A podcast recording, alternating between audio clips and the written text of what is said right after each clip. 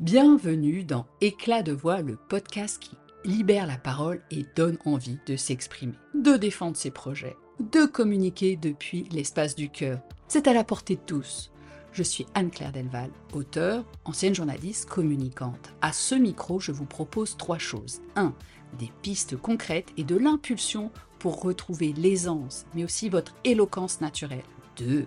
Accueillir des invités qui, comme moi, vous guideront vers une communication constructive et créative. 3. Vous donner la parole, vous, héroïnes, héros du quotidien, porteuses, porteurs de nobles causes, de messages forts pour nous faire rêver, nous faire réfléchir. Prêt à vibrer de vos plus beaux éclats de voix? Allons-y Éclat de voix entame 2024 en fanfare avec un tout premier partenariat dont je suis très heureuse de vous faire part. Youpi C'est en collaboration avec le média qui retourne l'info, j'ai nommé Moyenne Mentale, que cet épisode a été imaginé. En effet, quand nous avons échangé avec Joël Letch, mon invité du jour, à propos de la parole des sportives, je me suis dit que ce sujet méritait une couverture maximale. Bien sûr, j'ai immédiatement pensé à Moyenne Mentale, tout d'abord parce que je garde un souvenir ému des premiers numéros auxquels j'ai eu le plaisir de contribuer. Ensuite, parce que Simon Béot, son fondateur, est particulièrement sensible à la question d'égalité femmes-hommes dans le sport. Il a donc dit oui immédiatement, ce qui m'a ravi au plus haut point. Vous pourrez d'ailleurs retrouver une longue interview de Joël que j'ai signée et qui complète notre entretien d'aujourd'hui dans le numéro 27 du magazine Mental à paraître le 31 janvier. En tant que cycliste, certes amatrice, mais sportive tout de même, s'interroger sur la parole entendue ou muselée des femmes dans le milieu sportif me semblait d'autant plus pertinent que le traitement médiatique des sportives est un puissant révélateur. Sur les milliers d'heures consacrées au sport annuellement, tous médias confondus, on voit seulement des hommes, environ 74% du temps. Et selon l'UNESCO, je cite, les médias ont tendance à représenter les athlètes féminines premièrement en tant que femmes et ensuite en tant qu'athlètes, alors que les hommes sont dépeints comme étant puissants, indépendants et valorisés en tant qu'athlètes. La couverture sportive des femmes fait souvent référence à leur apparence, à leur âge ou leur vie de famille. Fin de citation. Contribuons donc à rééquilibrer les choses en cette année historique, puisque oui, les Jeux olympiques 2024 seront les premiers Jeux paritaires de l'histoire. C'est-à-dire qu'il y aura autant d'athlètes femmes que d'athlètes hommes. Attention, ça ne veut pas dire égalitaire, notamment en termes de salaire ou de considération. Et ça permet, je cite Tony Estanguet, président de Paris 2024, un clin d'œil aux Jeux de Paris 1900 qui avait vu la première participation des femmes. Féministe dans l'âme, mon invité Joël souhaite faire de l'égalité femmes-hommes dans le sport une véritable cause nationale au Luxembourg. Bon, et au-delà des frontières aussi, si possible. Cofondatrice de la société de conseil en ressources humaines ADT Center, Joël est aussi membre exécutif du Conseil national des femmes du Luxembourg, dont elle a été présidente en 2011 et 2012. Son engagement dans la cause du sport féminin n'est pas un hasard. Elle est fille du footballeur international Léon Lutsch et petite-fille du champion cycliste Nick Frantz, deux fois vainqueur du Tour de France tout de même. Et elle a pratiqué elle-même de multiples disciplines dès son plus jeune âge. Bienvenue à elle. Bonjour Joël. Bonjour Anne-Claire. Alors je me demandais pourquoi est-ce que tu t'es particulièrement intéressée à la place des femmes dans le sport? Alors, je m'engage en fait pour la promotion des femmes et pour euh, tous les sujets sur l'égalité homme-femme depuis plus de 40 ans, mais vraiment dans tous les euh, domaines de la société. Ça peut être la politique, l'économique, euh, le social, mais effectivement aussi le sport. En fait, je viens d'une famille de grands sportifs luxembourgeois. J'ai pratiqué également beaucoup de sports Et j'ai déjà constaté, euh, lorsque j'étais très jeune, en ouvrant en fait le journal le lundi matin, hop, au niveau des résultats sportifs, eh bien, on parlait euh, très peu des femmes, mais on parlait beaucoup des hommes. Alors déjà, à l'âge de 12, euh, 12 ans, 14 ans, je me suis dit, non, ça, il faudra euh, changer, il faudra faire les choses différemment, donner plus de visibilité aux filles et aux femmes. Et donc, ça explique effectivement euh, mon engagement pour une égalité hommes et femmes euh, dans le sport. Oui, effectivement, euh, j'avais lu que ton papa était un grand footballeur euh, luxembourgeois, c'est bien ça? C'est tout à fait ça. Donc, euh, mon père a joué à l'équipe internationale. Il était également aux Jeux Olympiques à Helsinki en 1952. Mon grand-père, il a gagné deux fois le Tour de France. Donc, euh, j'ai vraiment baigné dans le sport depuis mon, âge très jeune. Et j'ai grandi dans un magasin de sport. Donc, pour moi, c'était tout à fait naturel, en fait, de vendre des vélos, des chaussures de sport et euh, j'en raffolais vraiment. Alors, tu parlais des Jeux Olympiques. Il a fallu attendre 1928 pour que les femmes puissent prendre part à cette compétition. Donc, je suppose que depuis, il y a bien eu des avancées, mais quand même, en Europe, on sait que seulement 7% de femmes président une fédération de sport olympique. Et au Luxembourg en particulier, la situation est que seulement 5 fédérations sur 53 sont dirigées par une femme. Alors je me dis que la parole des femmes dans ce cadre sportif doit être assez peu audible compte tenu du fait qu'elles sont assez peu représentées en réalité. Tout à fait, Anne-Claire. Et c'est ça un peu l'idée de lancer notre projet tout ensemble vers l'égalité homme-femme dans le sport que nous avons réalisé avec la ville d'Esch. Et pour démarrer le projet, nous avons justement commandité une étude pour regarder un peu les faits, les statistiques de la représentation des femmes dans le monde des sports euh, à Luxembourg. Eh bien, tu as déjà avancé certains chiffres et c'est vrai au niveau déjà euh, de tout ce qui est euh, la présence des femmes dans la gouvernance, dans les instances décisionnelles, très peu de femmes. Également dans tout ce qui est les pratiques sportives. Donc là, au Luxembourg, nous retrouvons euh, uniquement 27% de femmes qui ont une licence euh, dans un club sportif.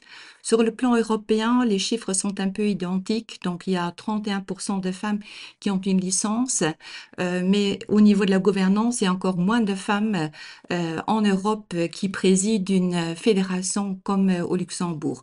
Donc on voit qu'il y a encore énormément de travail à faire et c'était ça l'idée justement de notre projet, de pouvoir parler après sur des faits, sur des statistiques, de mettre le doigt sur ce qui ne va pas. Et en fait, fédérer autour de ça tous les acteurs, toutes les actrices en fait du monde sportif pour dire aujourd'hui, en 2023, nous souhaitons en fait euh, changer les choses.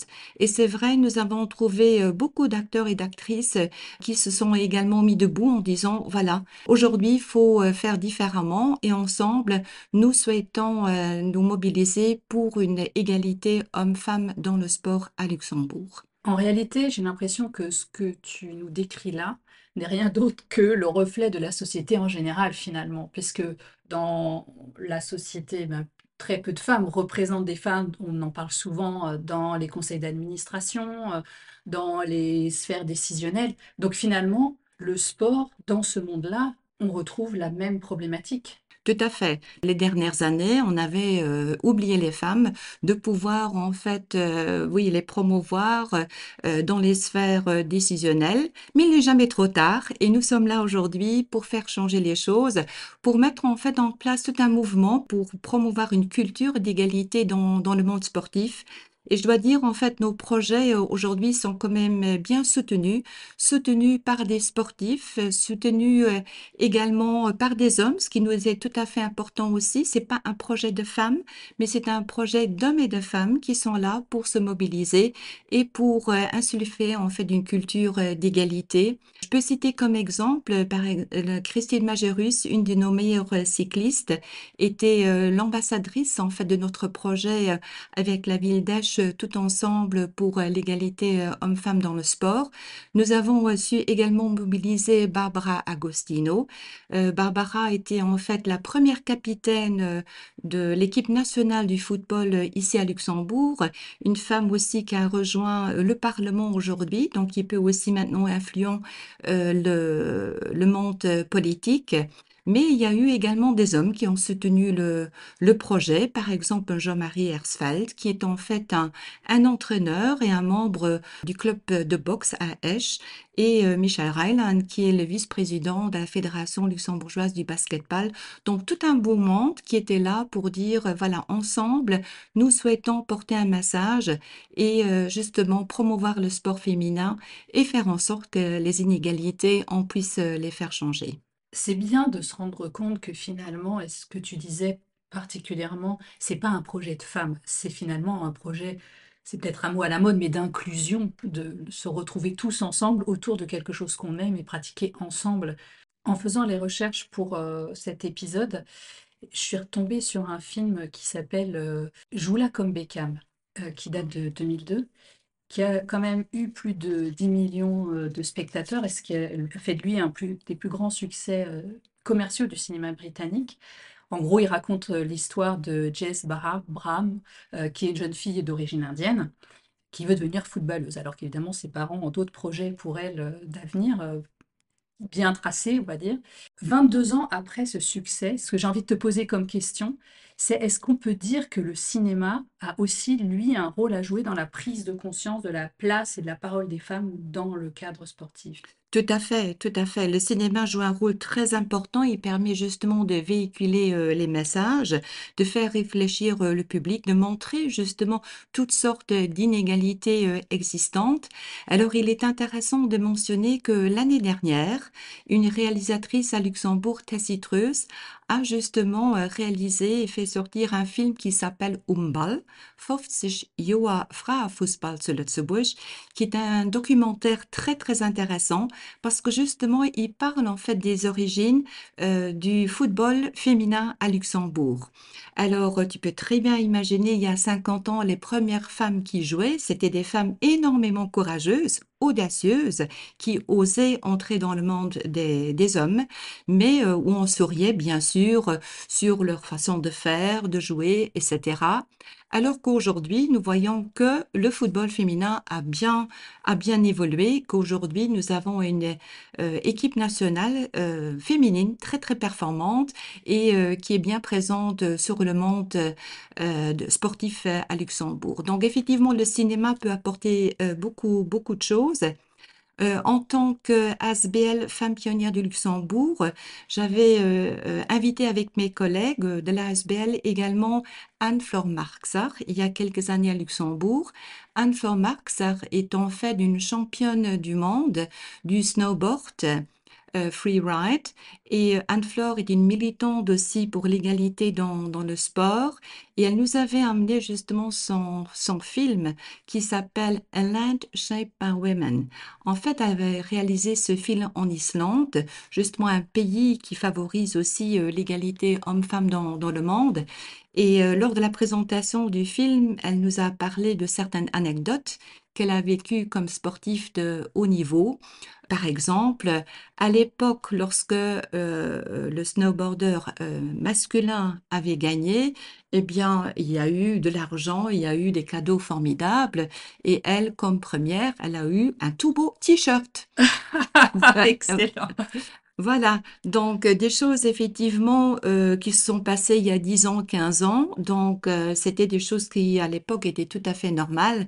Donc je pense la valeur économique des femmes dans le sport souvent sont inférieures aux hommes et c'est là aussi qu'il faut en parler, il faut changer les choses.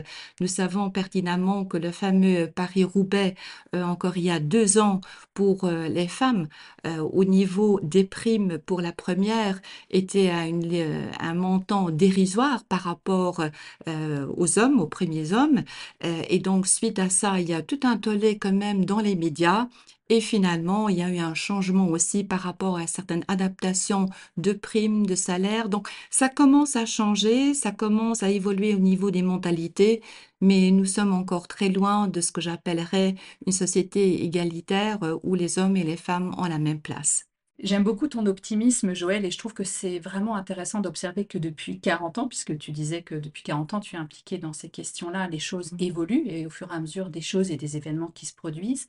Et on peut noter à Luxembourg, par exemple, que le dribble d'or est remis maintenant aussi bien aux hommes qu'aux femmes et que cette année, ou plutôt en 2023, Euh, donc l'année dernière, puisque c'était la troisième édition, c'est Annie Thompson euh, du FC Mammer 32 qui a été euh, sacrée meilleure joueuse.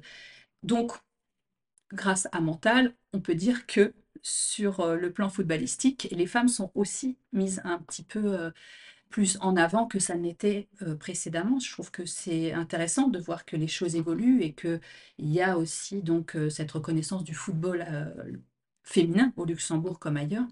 Donc c'est vraiment une excellente euh, initiative et je tiens à les féliciter et je tiens également à encourager d'autres instances à faire, euh, je dirais, de bonnes pratiques euh, identiques parce que c'est vrai, ça permet de rendre en fait euh, les femmes visibles, les femmes sportives visibles et de reconnaître en fait les résultats, les performances qu'elles font.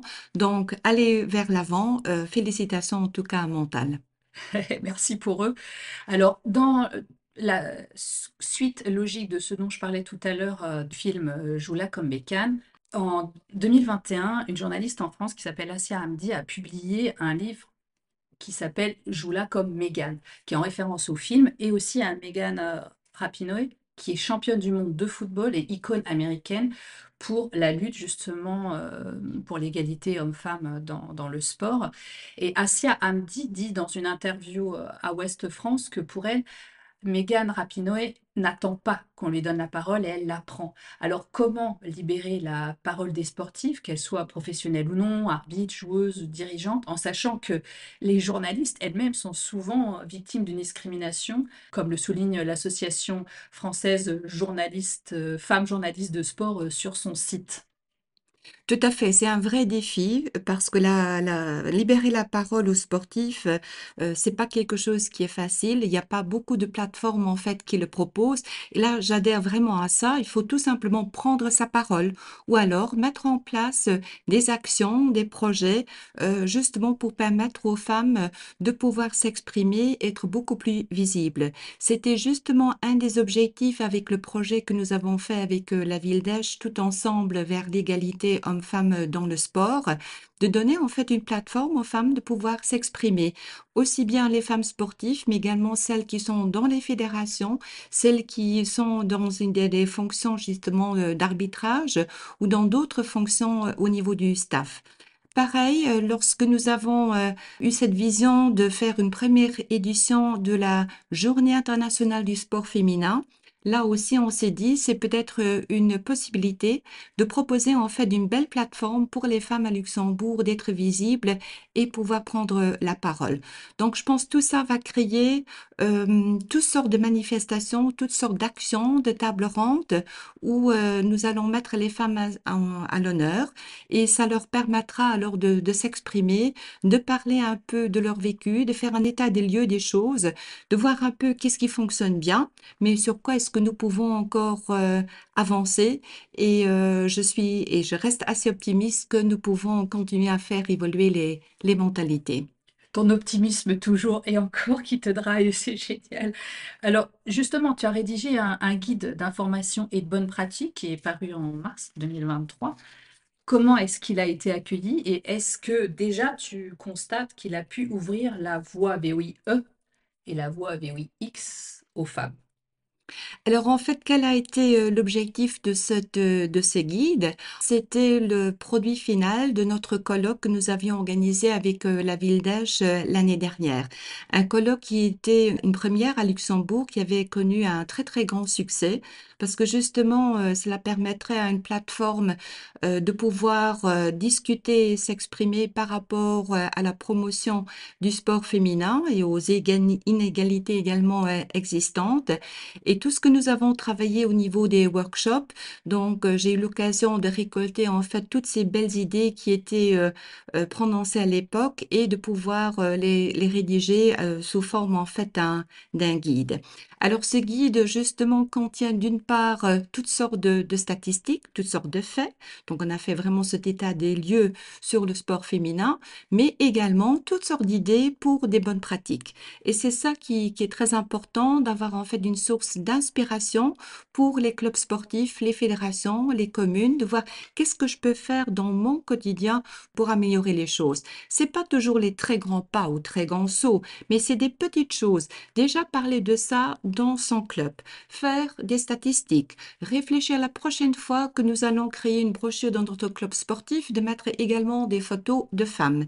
Pourquoi pas faire un Girls Day euh, pour justement détecter les talents lorsque euh, je fais une activité pour les enfants. Donc il y a plein de petites choses que je peux mettre en place et également toutes sortes d'informations, de sensibilisation pour le staff, pour les entraîneurs, pour les entraîneuses, parce que finalement, qu'est-ce qui nous freine? Souvent, en fait, notre éducation reçue. Nous pensons toutes et tous encore sous forme de stéréotypes. Nous avons encore des jugements en tête par rapport à comment est-ce qu'il faut être comme fille, comme garçon. Et c'est ça souvent qui nous freine. Ça nous freine tous dans notre quotidien et je pense que c'est important dans le monde sportif d'en parler pour pouvoir déconstruire euh, les stéréotypes et avoir une approche beaucoup plus ouverte, beaucoup plus inclusive par rapport aux garçons et aux filles euh, euh, que nous avons au niveau des clubs sportifs. Donc, dans la suite de cette démarche, tu es aussi à l'origine de cette première édition de la Journée internationale du sport au féminin, en tout cas à Luxembourg. Elle s'est tenue hier, le 24 euh, janvier 2024. Donc c'est quand même un beau symbole du point de vue des chiffres. Bravo. Qu'est-ce que tu en attends? Alors justement, euh, j'avoue que c'était un rêve que j'avais déjà il y a dix ans, un jour de pouvoir en fait euh, célébrer cette journée internationale du sport féminin.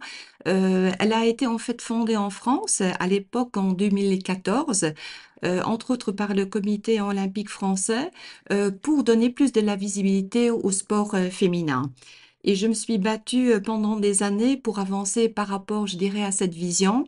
Et avec mes collègues Norma Zambon et Nicole Jamming de la ville d'Esch, nous avons su travailler sur le projet et créer toute une émulation au niveau euh, des communes à Luxembourg, donc créer un collectif en fait au niveau des communes qui sont aujourd'hui partenaires dans le projet et qui maintenant ensemble vont organiser plein d'activités dans leur commune ensemble avec leur club sportif pour célébrer cette journée internationale du sport féminin. Et euh, je ne peux que féliciter toutes les communes parce qu'elles ont mis en place un programme formidable. Il y a dans certaines communes des tables rondes, il y a dans d'autres communes des expositions sur des photos euh, de femmes actives dans, dans, le monde sportif. Il y a des films qui sont montrés du, du monde sportif, donc des diffusions de, de, films, des journées découvertes pour découvrir euh, en tant que femme ou fille certains sports dits encore typiquement masculins.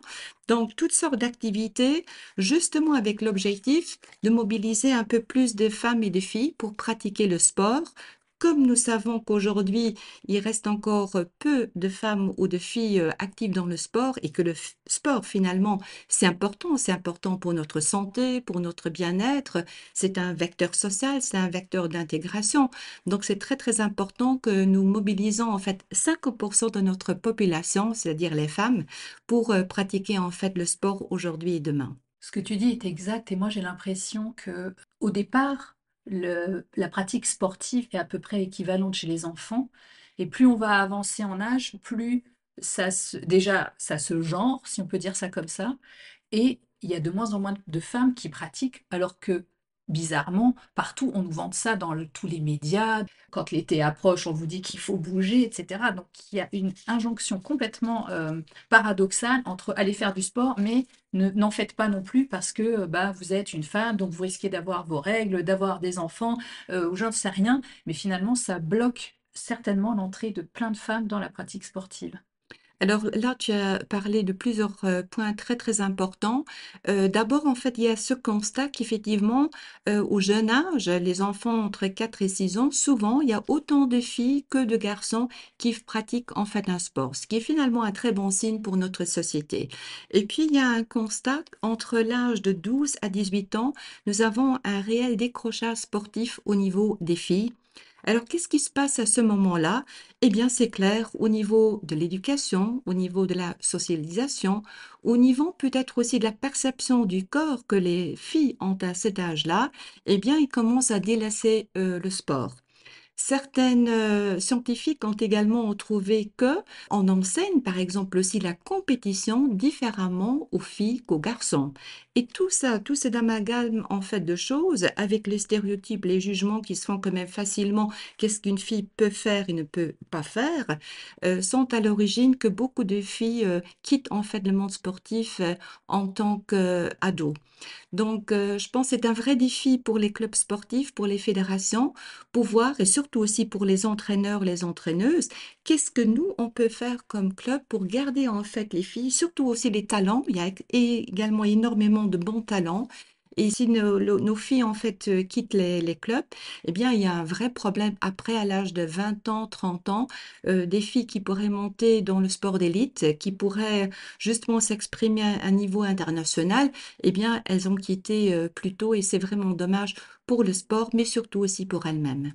Est-ce que du coup, il y aurait une sorte de manque de formation? Parce que beaucoup d'encadrants disent quand même que depuis que progressivement la parole s'est libérée, bah, ils ont eux-mêmes pris conscience euh, qu'il y avait des soucis comme euh, des menstruations, les grossesses, les troubles alimentaires, etc. Donc, la parole des sportives, elle peut vraiment faire changer les choses à partir du moment où on les écoute et donc où on peut alors bah, mettre quelque chose en place qui soit écologique pour tout le monde. Euh, il faudrait vraiment que les responsables ouvre les discussions. Tu viens d'en parler, le fait euh, bah, de créer des workshops, d'avoir des tables rondes, de créer euh, du lien, d'ouvrir les clubs à des expériences euh, nouvelles. Est-ce que tout ça, finalement, mériterait ou aurait, enfin, est sous-tendu ou pas en amont par une formation qui manquerait ou quelque chose encore qui permettrait que les femmes soient vraiment écoutées complètement? Alors, je pense là, effectivement, tu parles aussi d'un sujet important, c'est euh, peut-être ce manque d'information, de formation, peut-être aussi de sensibilisation euh, de tout le, le personnel encadrant. Je pense souvent c'était pas par mauvaise intention, mais c'était pas parce que finalement il n'y avait pas cette information euh, qui était là. Et comme en tant qu'homme, je peux comprendre que euh, le cycle d'une femme ou la menstruation, qu'est-ce que ça peut apporter ou euh, gérer ou amener comme problème pour une sportive si je ne connais pas moi-même. Donc c'est vraiment, je dirais, des tabous qui viennent d'être levés dans euh, notre société, mais surtout aussi dans, dans le monde sportif, parce que peut-être avant, lorsqu'on parlait de sport, la norme, c'était le sport masculin. On parlait du corps masculin, alors que, effectivement, le corps féminin apporte vraiment autre chose.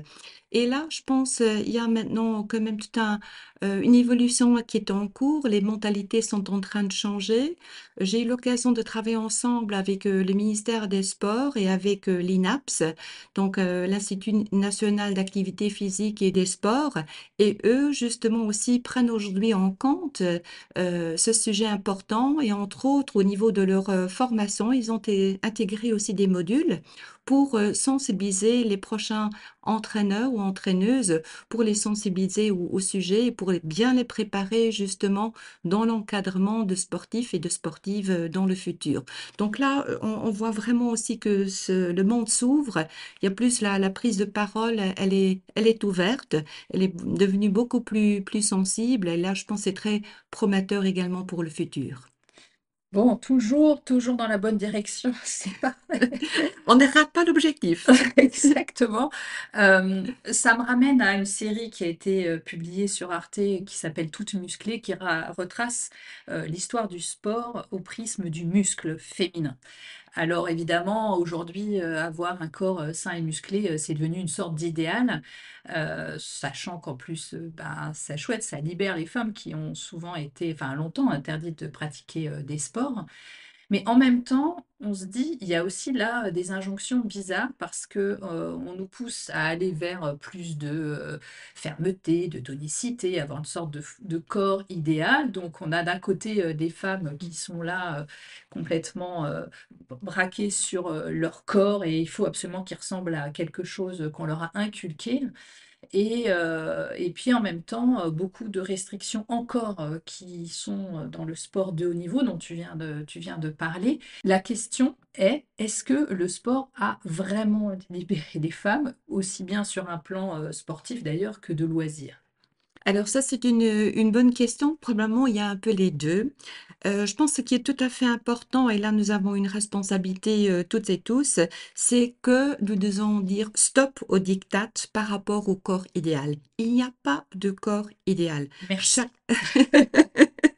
chacun a son corps et ça, je pense, c'est très, très important de pouvoir, en fait, transmettre ce message déjà aux jeunes filles, aux ados, aux femmes de manière générale et chacun avec son corps peut pratiquer quelque chose. Nous n'avons pas besoin de répondre à une certaine norme sociétale que certaines influenceuses ou certains influenceurs souhaitent en fait mettre en avant que le corps idéal est ceci et cela. Il n'y a pas de corps idéal, ni pour les femmes, ni d'ailleurs pour les hommes. Et ça, je pense aussi, joue vraiment, heu, au niveau, en fait, du sport.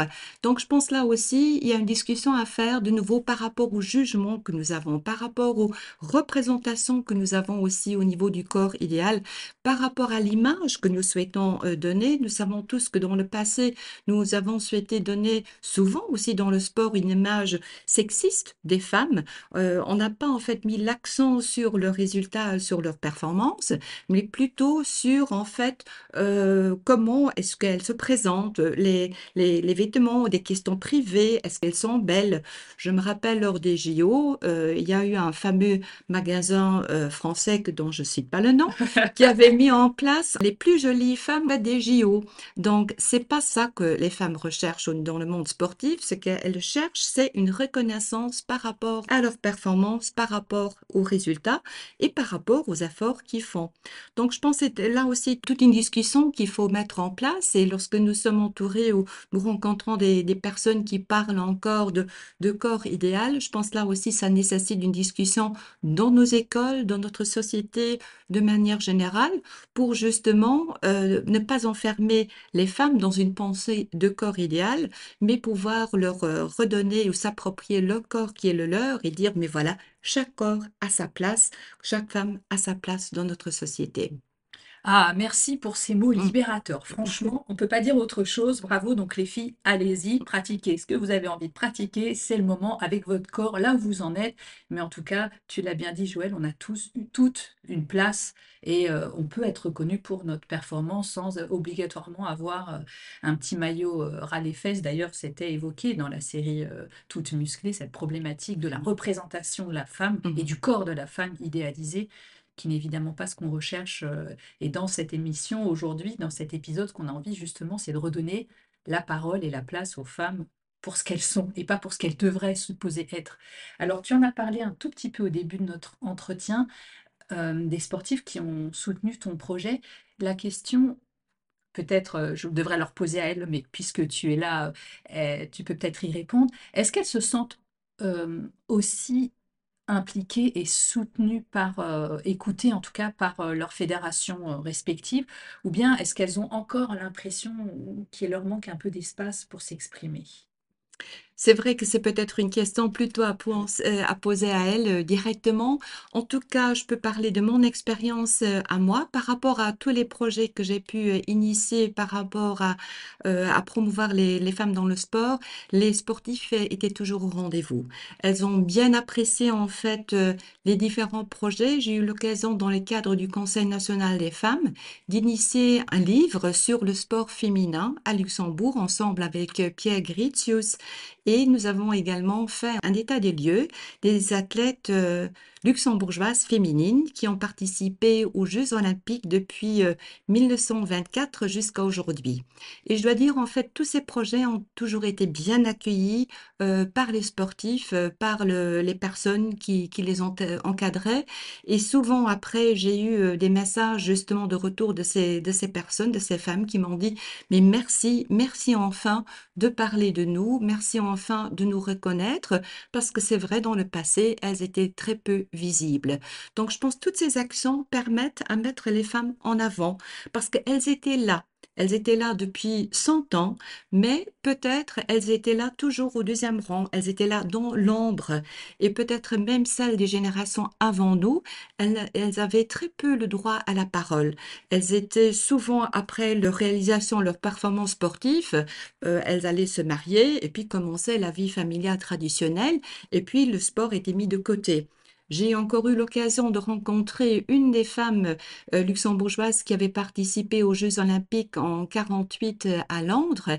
Euh, C'était à, l'époque une dame âgée de, de 88 ans et avec vraiment des, larmes dans les yeux, elle m'a remercié en disant, mais voilà, c'est génial d'avoir en fait aujourd'hui ce livre entre mes mains. C'est pour la première fois qu'on parlait, qu'on reconnaît ce qu'à l'époque on, on faisait, parce que après les JO, eh bien, une fois marié, c'était fini.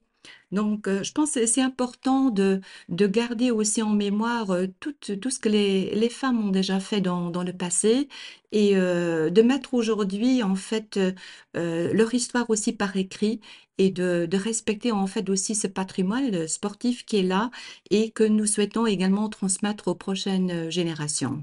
Bah, merci pour elle. Et puis effectivement, comme tu dis, c'est important de mettre ça aussi en avant, même si c'est un peu rétroactif, euh, et qu'elles sont plus forcément toutes là pour euh, en apprécier euh, le contenu. On mettra les références dans les notes de l'épisode, évidemment. Tu viens un petit peu de peut-être le dire, mais comme j'aime bien toujours terminer comme ça les épisodes d'éclat de voix, demander un conseil, quelque chose que nos auditrices, nos auditeurs pourraient faire pour modifier un petit peu euh, leur perception des choses, euh, enclencher euh, un mouvement, changer la donne et rendre ben, un maximum possible leur place aux femmes dans les pratiques sportives et surtout d'être déjà entendues. Alors, je pense que le mouvement est en cours. Euh, j'appelle justement alors les auditrices, les auditeurs à se joindre à nous. Il y a des petites choses à faire dans leur club sportif, euh, dans leur quotidien. Euh, parler des performances en fait des femmes, s'associer à nous pour des actions, s'associer à nous pour des tables rondes, veiller à une représentation équilibrée lorsqu'elles font partie du, monde sportif, dans les réseaux sociaux, dans des publications, etc. Et surtout, pour clôturer, je souhaite justement citer Serena Williams qui avait euh, dit si bien, à toutes les femmes, nous pouvons le faire. Et je c'est exactement ça. On a la force, on a la conviction, nous avons l'ambition. Ensemble, nous sommes fortes et ensemble, nous allons avancer. Merci vraiment, merci de tout cœur, Joël, pour euh, cette conclusion euh, qui ne peut faire que nous emballer et nous faire suivre ton chemin. Et merci aussi pour l'engagement tu prends depuis des années pour cette cause. Alors, tu l'as dit, c'est sur tous les plans, mais bon, puisqu'aujourd'hui on parle particulièrement du sport, il y a encore beaucoup de choses à faire, mais comme tu l'as bien précisé, c'est en route. Et des gens comme toi, bah, si on avait encore plus qu'on pourrait suivre comme ça, je suis certaine que ça irait plus vite. Mais ton dynamisme va forcément irradier un peu partout. Et j'espère que cet épisode de podcast pourra t'aider à faire porter ta voix le plus loin possible. Merci beaucoup.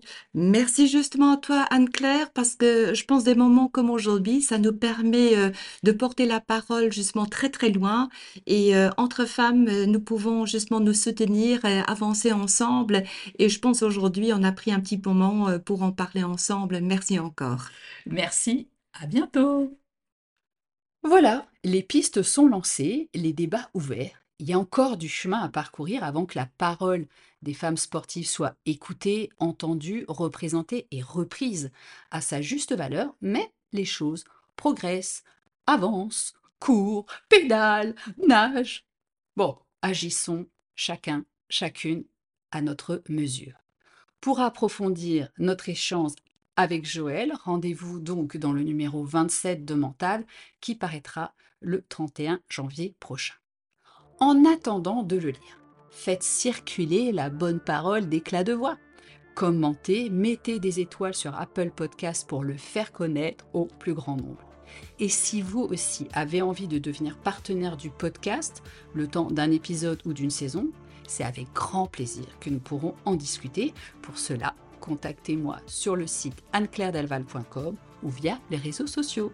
On se retrouve dans 15 jours et d'ici là, à vos éclats de voix, sportifs ou non.